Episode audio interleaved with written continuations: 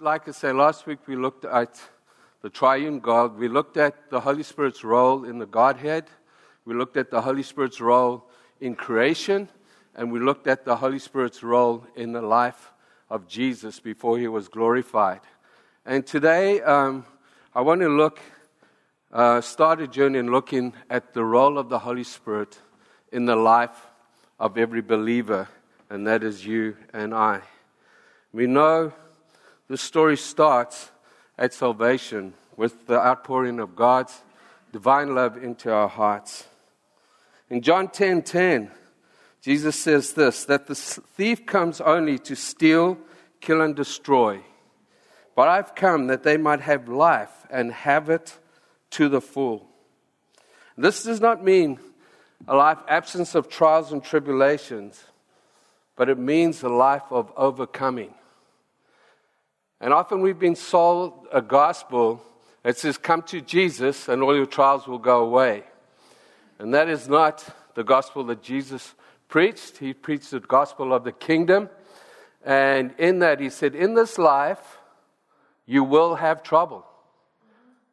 But be of good cheer, because I have overcome the world. So we can live a transcendent life above, in, and through our circumstances in and with the power of the Holy Spirit. An abundant life grounded in the fact that as God's children, we will never face those trials alone. The amazing scripture in Isaiah 43, speaking of our salvation, we know that Isaiah goes and prophesies the, the um, crucifixion of, and resurrection of Jesus. But in 43 1 to 6, he says this this is what the Lord says He who created you, O Jacob, he who formed you, O Israel. Fear not. Fear not. Not because your circumstances change, not because you aren't going through trials and tribulations, but because I am, I have redeemed you. And I have summoned you by name, and you are mine. What an amazing promise, church. And when you pass through the waters, I will be with you. And when you pass through the rivers, they will not sweep over you. And when you walk through the fire, you will not get burned.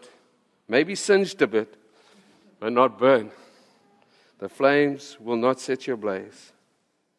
For I am the Lord your God, the Holy One of Israel, your Savior.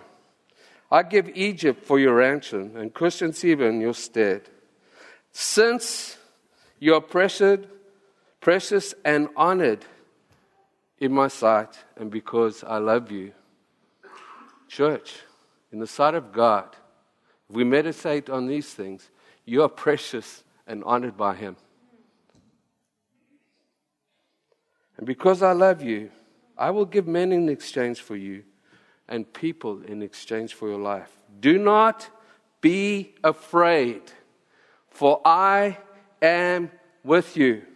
There's a lot of stuff going on in this world. There's a lot of stuff that we can get anxious and nervous and afraid about. But when we fix our eyes on Jesus, we understand that He walks us through these things. And no matter what happens, not only is He coming back in glory, but we will be with Him for all eternity. Thank you. Thank you and I w- I'm with you, and I will bring your children from the east and gather you from the west. Many people, many parents, concerned about their children. And it's a good thing. It's a good thing to pray for them. But this is a promise from God. We don't stand on circumstance, we stand on the word. Amen? And I will say to the north, give them up and to the south. Do not hold them back. Bring my sons from afar and my daughters from the end of the earth. In Romans 5 1 to 5, God speaks about this divine love. And I've been meditating on this. You know, I've preached on the scripture often. I just can't get enough of it. Romans chapter 5. And this is what the writer, Paul, under the anointing of the Holy Spirit, says. Therefore, do you know what it's there for? You have to go back to see what it's there for. Because the context of this is that we are justified by faith in Jesus Christ, not by works, not by our own ability, but because what Jesus Christ did on the cross for us.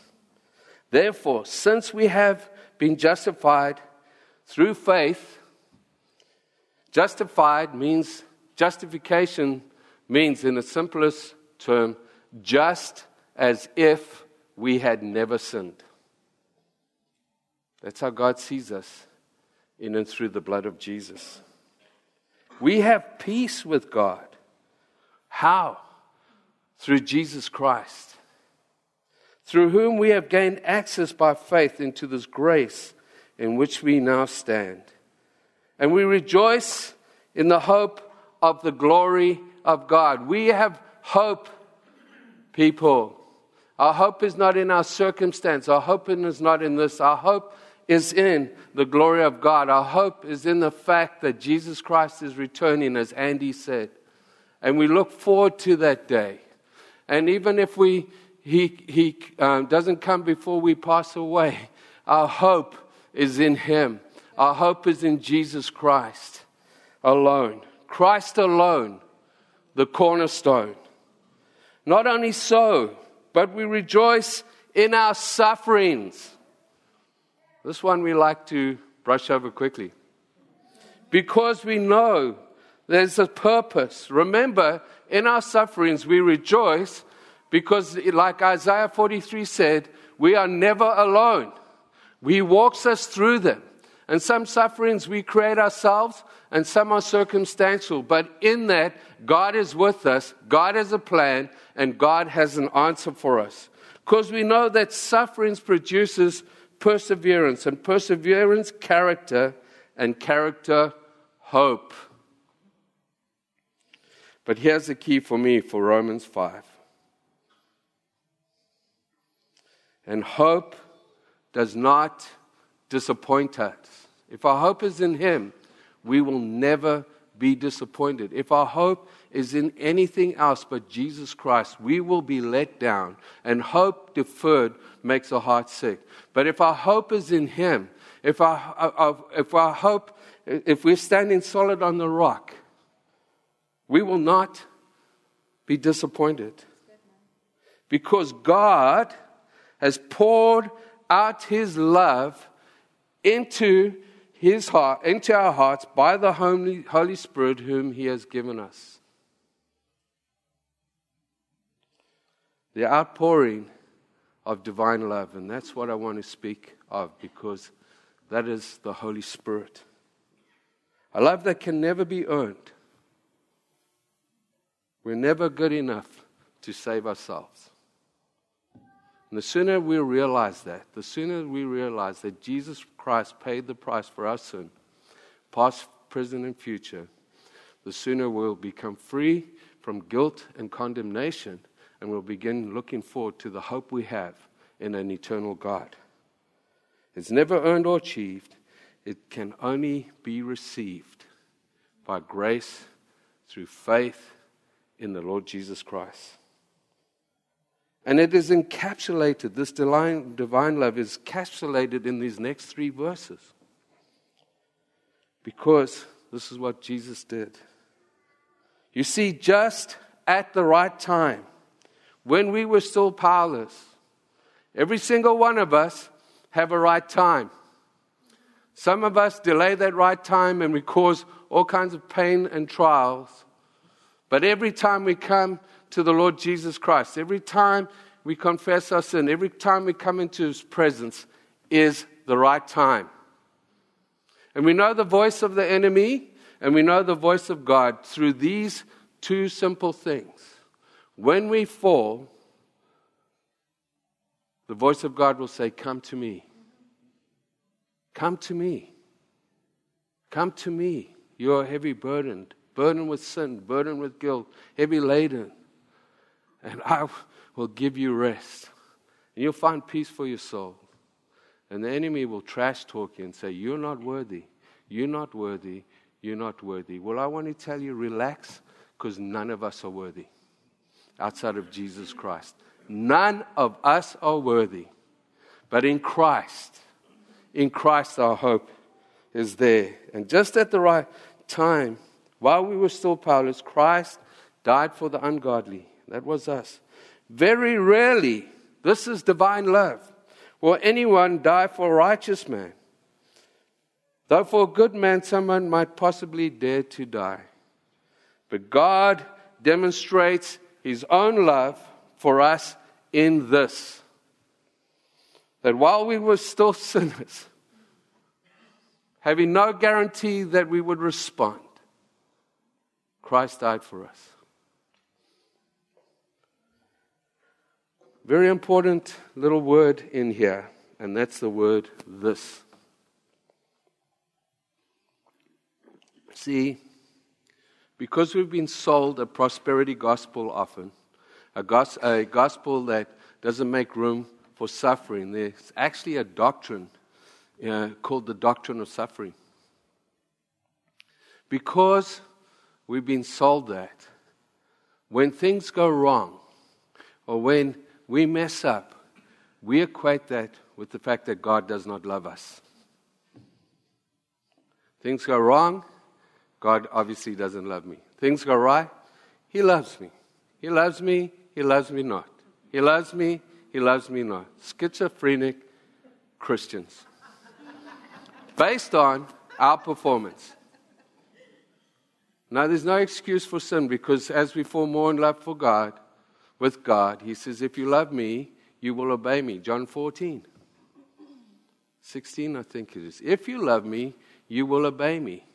What he is saying there is fall in love with me, and you will want to obey me. Religion puts obedience first. Obey, obey, obey. And when you fall, you obviously don't love God, and therefore God can't love you. Fall in love with me, and you will obey me. And he demonstrates the word there in that, that verse is God demonstrated his love in this.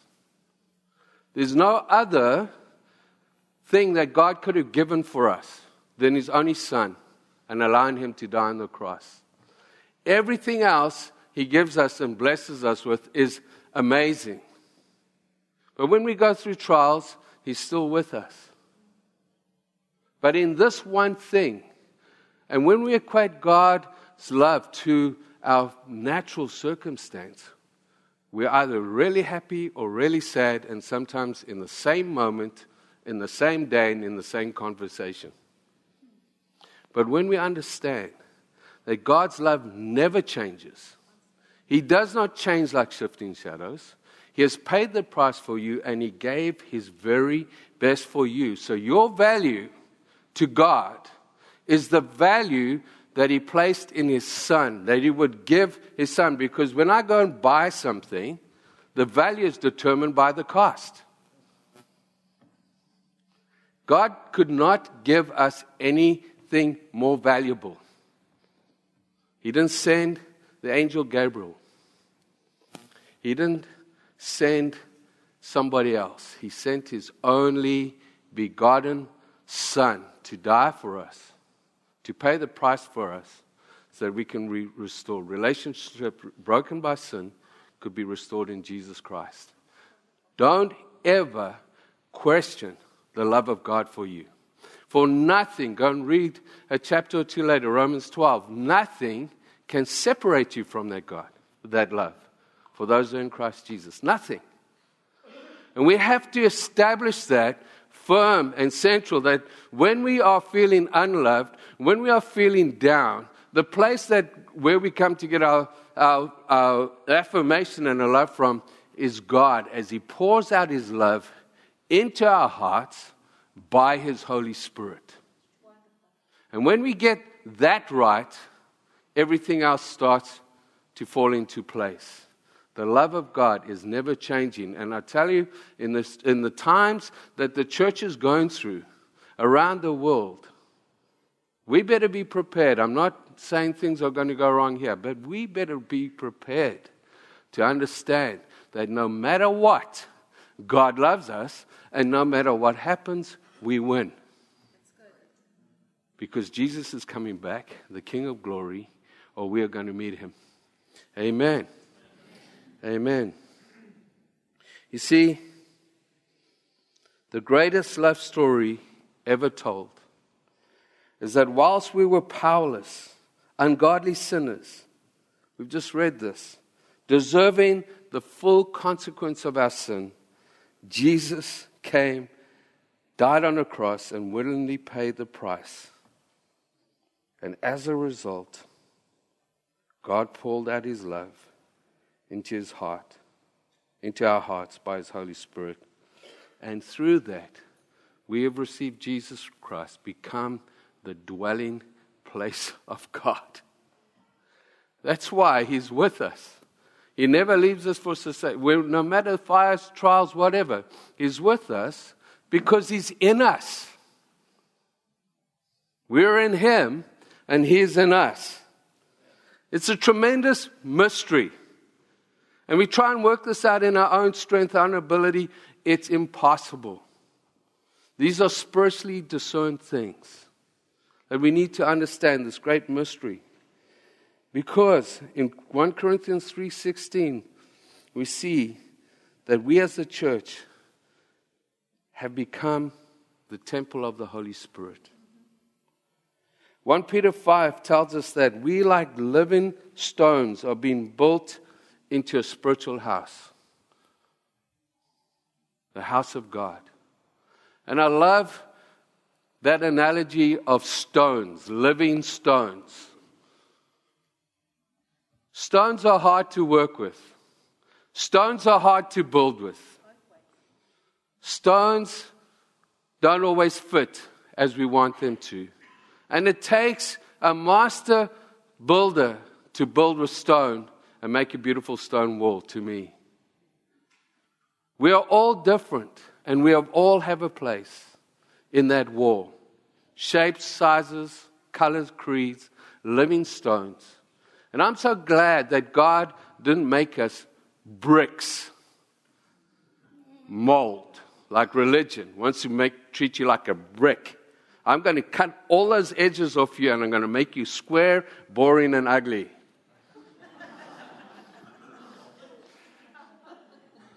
We say, Come to Jesus just as you are. But when you come, you better be sure we're going to change you. And we try to change from the outside in, and that's religion. And religion only works, true religion, which is a relationship with Jesus Christ, only works from the inside out. You can try as much as you like to change yourself from the outside. You might last a few minutes.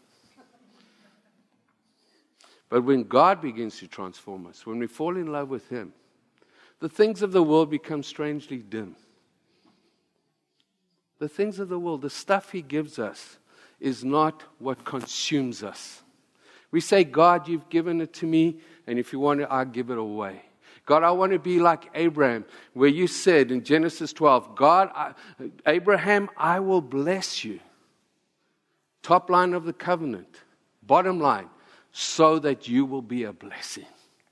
I want to pour it into my church. I want to pour this blessing, so much blessing into the church, so that the city and the nations will see my blessing through their generosity, so that we can send more, go more, do more. The church is hamstrung by the finances. And God blesses us, and I'm, I'm talking universal. We have a generous church. But wherever I go, as part of the team that I'm on to churches, we want to do this, but we want to do that. Now we can walk in faith and trust God, but we also need to be conduits, conduits of blessing. Conduits of blessing. Because that's what He's called us to be these living stones built together. In 1 Corinthians 6:19 which to me is more than likely the most amazing thing of all. I can understand the corporate body being the temple of the Holy Spirit, but God brings it right down personal to you and I.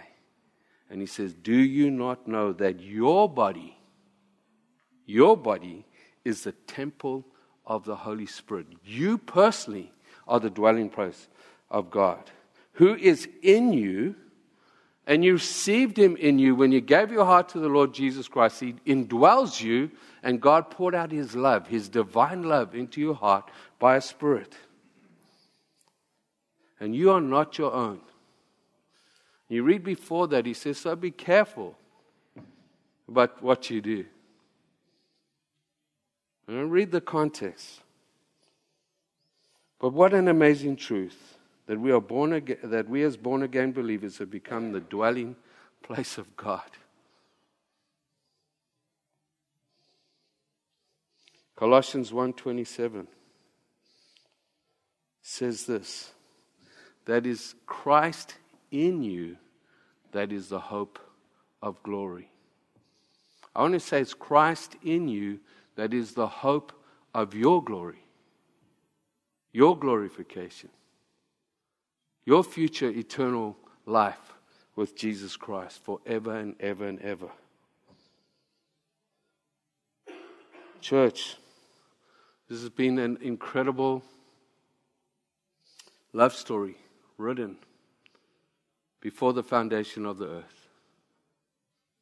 God knew that if He gave us free will, we'd more than likely mess up. So before the foundation of the earth, in Ephesians chapter 1, he had a plan.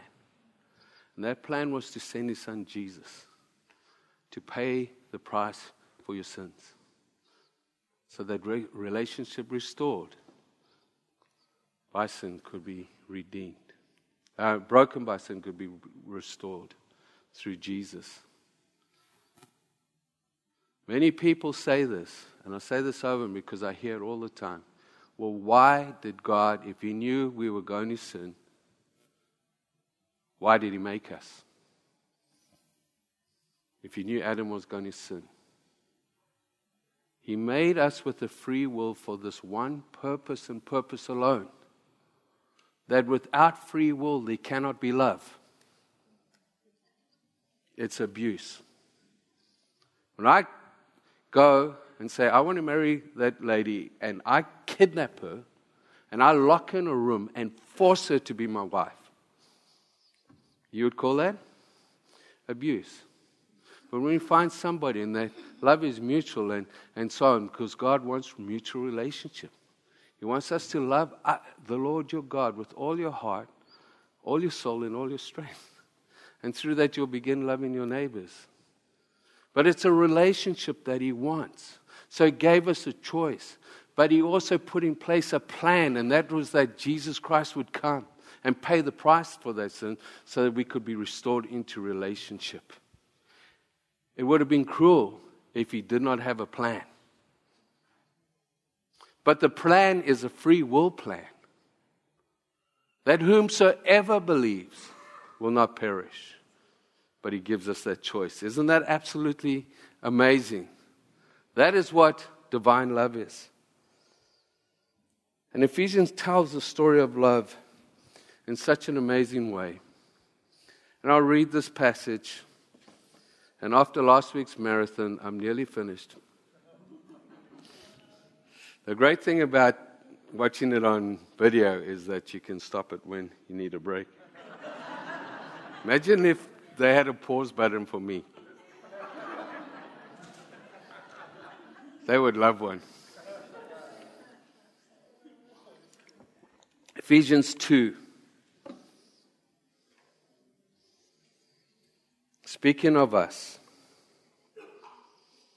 verse 1 to 11, it says, As for you and as for me, you were dead in your transgressions and sins, in which you used to live when you followed the ways of this world and the ruler of the kingdom of the air, the Spirit who is now at work in you and in those who are disobedient. All of us also lived amongst them at one time, gratifying the cravings of the sin nature. And one of those cravings is more stuff. If I had more stuff, I'd be more happy.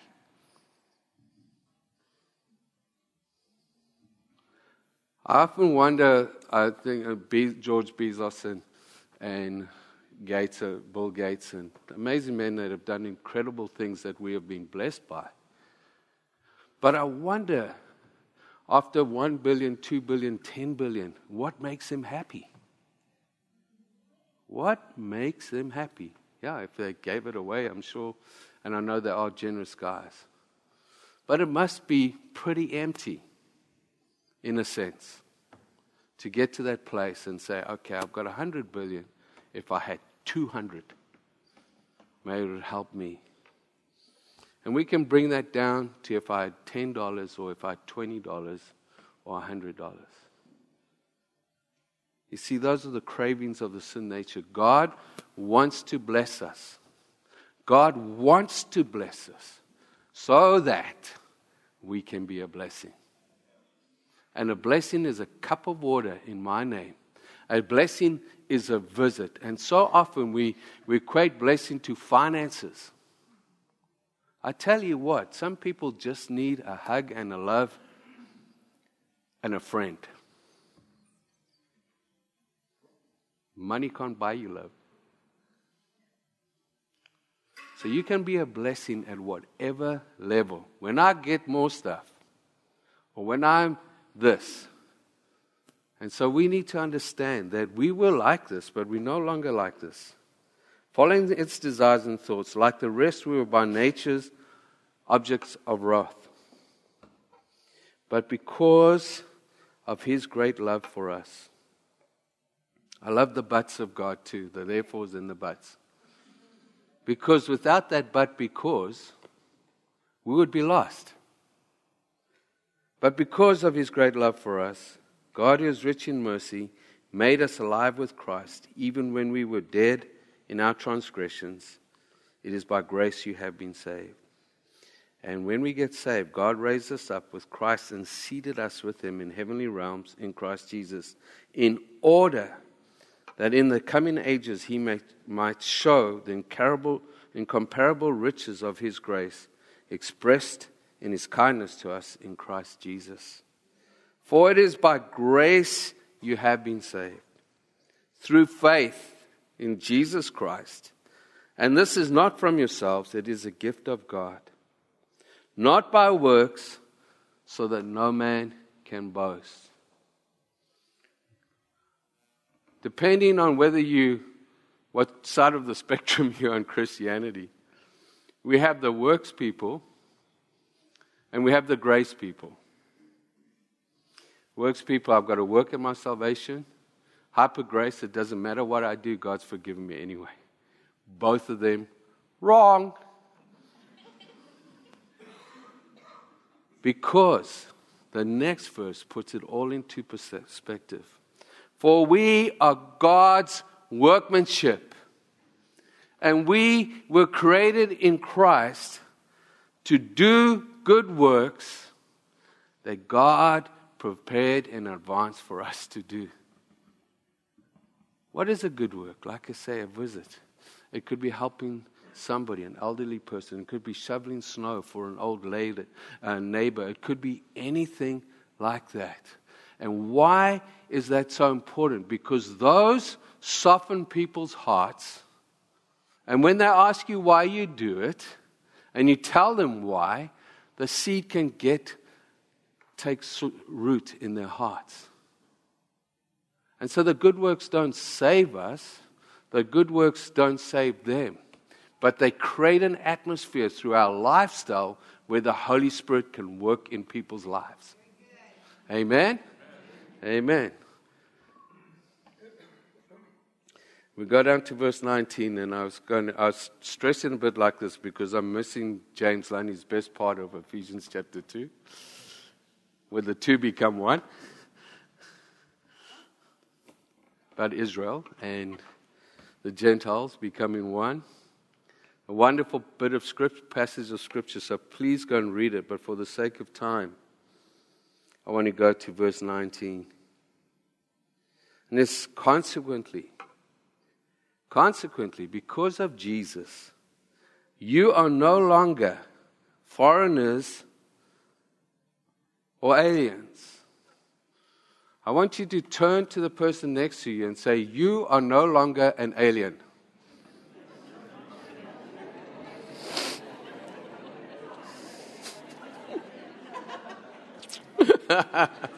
I couldn't resist that. Okay, some of you are surprised, but it's true. Now I want you to say this to them You are a fellow citizen with God. Say that to them. And members of God's household. And what is this household built on? Remember, we are the house of God, built on the foundations of the apostles and the prophets, was Jesus Christ, the chief cornerstone. And in him, the whole building is being joined together. We are living stones. And when a stone is in, not in the building, when it falls out the middle of the wall, you know it's missing. When we are not playing a role in the church, God knows. And He longs for us to be put back into that wall because we are better together. We are stronger together. We can do more together. And God wants you to find your place and to be that stone and be knitted together with the body, cemented into the wall. Amen? In Him, in Jesus Christ, the whole building is joined together. Joined together, these stones, and rises to be a holy temple in the Lord the temple of the Holy Spirit, the church of God, the ones who have the indwelling presence, the ones who have been filled with divine love by the Holy Spirit. And in Him, you are being built. Is the word up there? Can you say it? Together. And in the Hebrew and the Greek, it means together. All right? To become a dwelling in which God lives by His Spirit. Church, what a privilege. Can see how these light things can fall away when we fix our eyes on Him, when we fix our eyes on our hope and our future and what God has. These things become strangely dim. Do they hurt? Do they pain us? Of course they do. Of course they do. But we're not alone, and we are pilgrims passing through. We have an eternal glory. And that's my sermon for today. Yeah, there you are. I'm trying to work out it's because I'm 20 minutes early or because you enjoyed it, but. Excuse my insecurities. if I could have the worship team here, and I want to put up here, we're going to sing the song, but if I could put the words, um, Bill, uh, I think it's in my notes there, so I should have asked you right at the end. My hope is built, and I want to read this to you. How many of you love the song Cornerstone? Okay. Now, I'm going to get it up here before we sing it. You can just bring the song up. It's. Um, and put it up there. But I, am I'm, I'm going to ask him to. We're just going to do this um, with the worship team. And I want you to read these words that we sing. You see, we often sing words but we don't consider what we're singing. Lord, I'll give you my life. Lord, I'll give you everything. Lord, I'll do this. And it's not me, but That's what we're singing. And when I read this, because we've just finished about speaking Ephesians about the cornerstone, and I want to ask, I asked myself this, and I'm still trying to answer it, because it says this My hope is built on nothing less than Jesus' blood and righteousness. Is our hope built on anything else than that?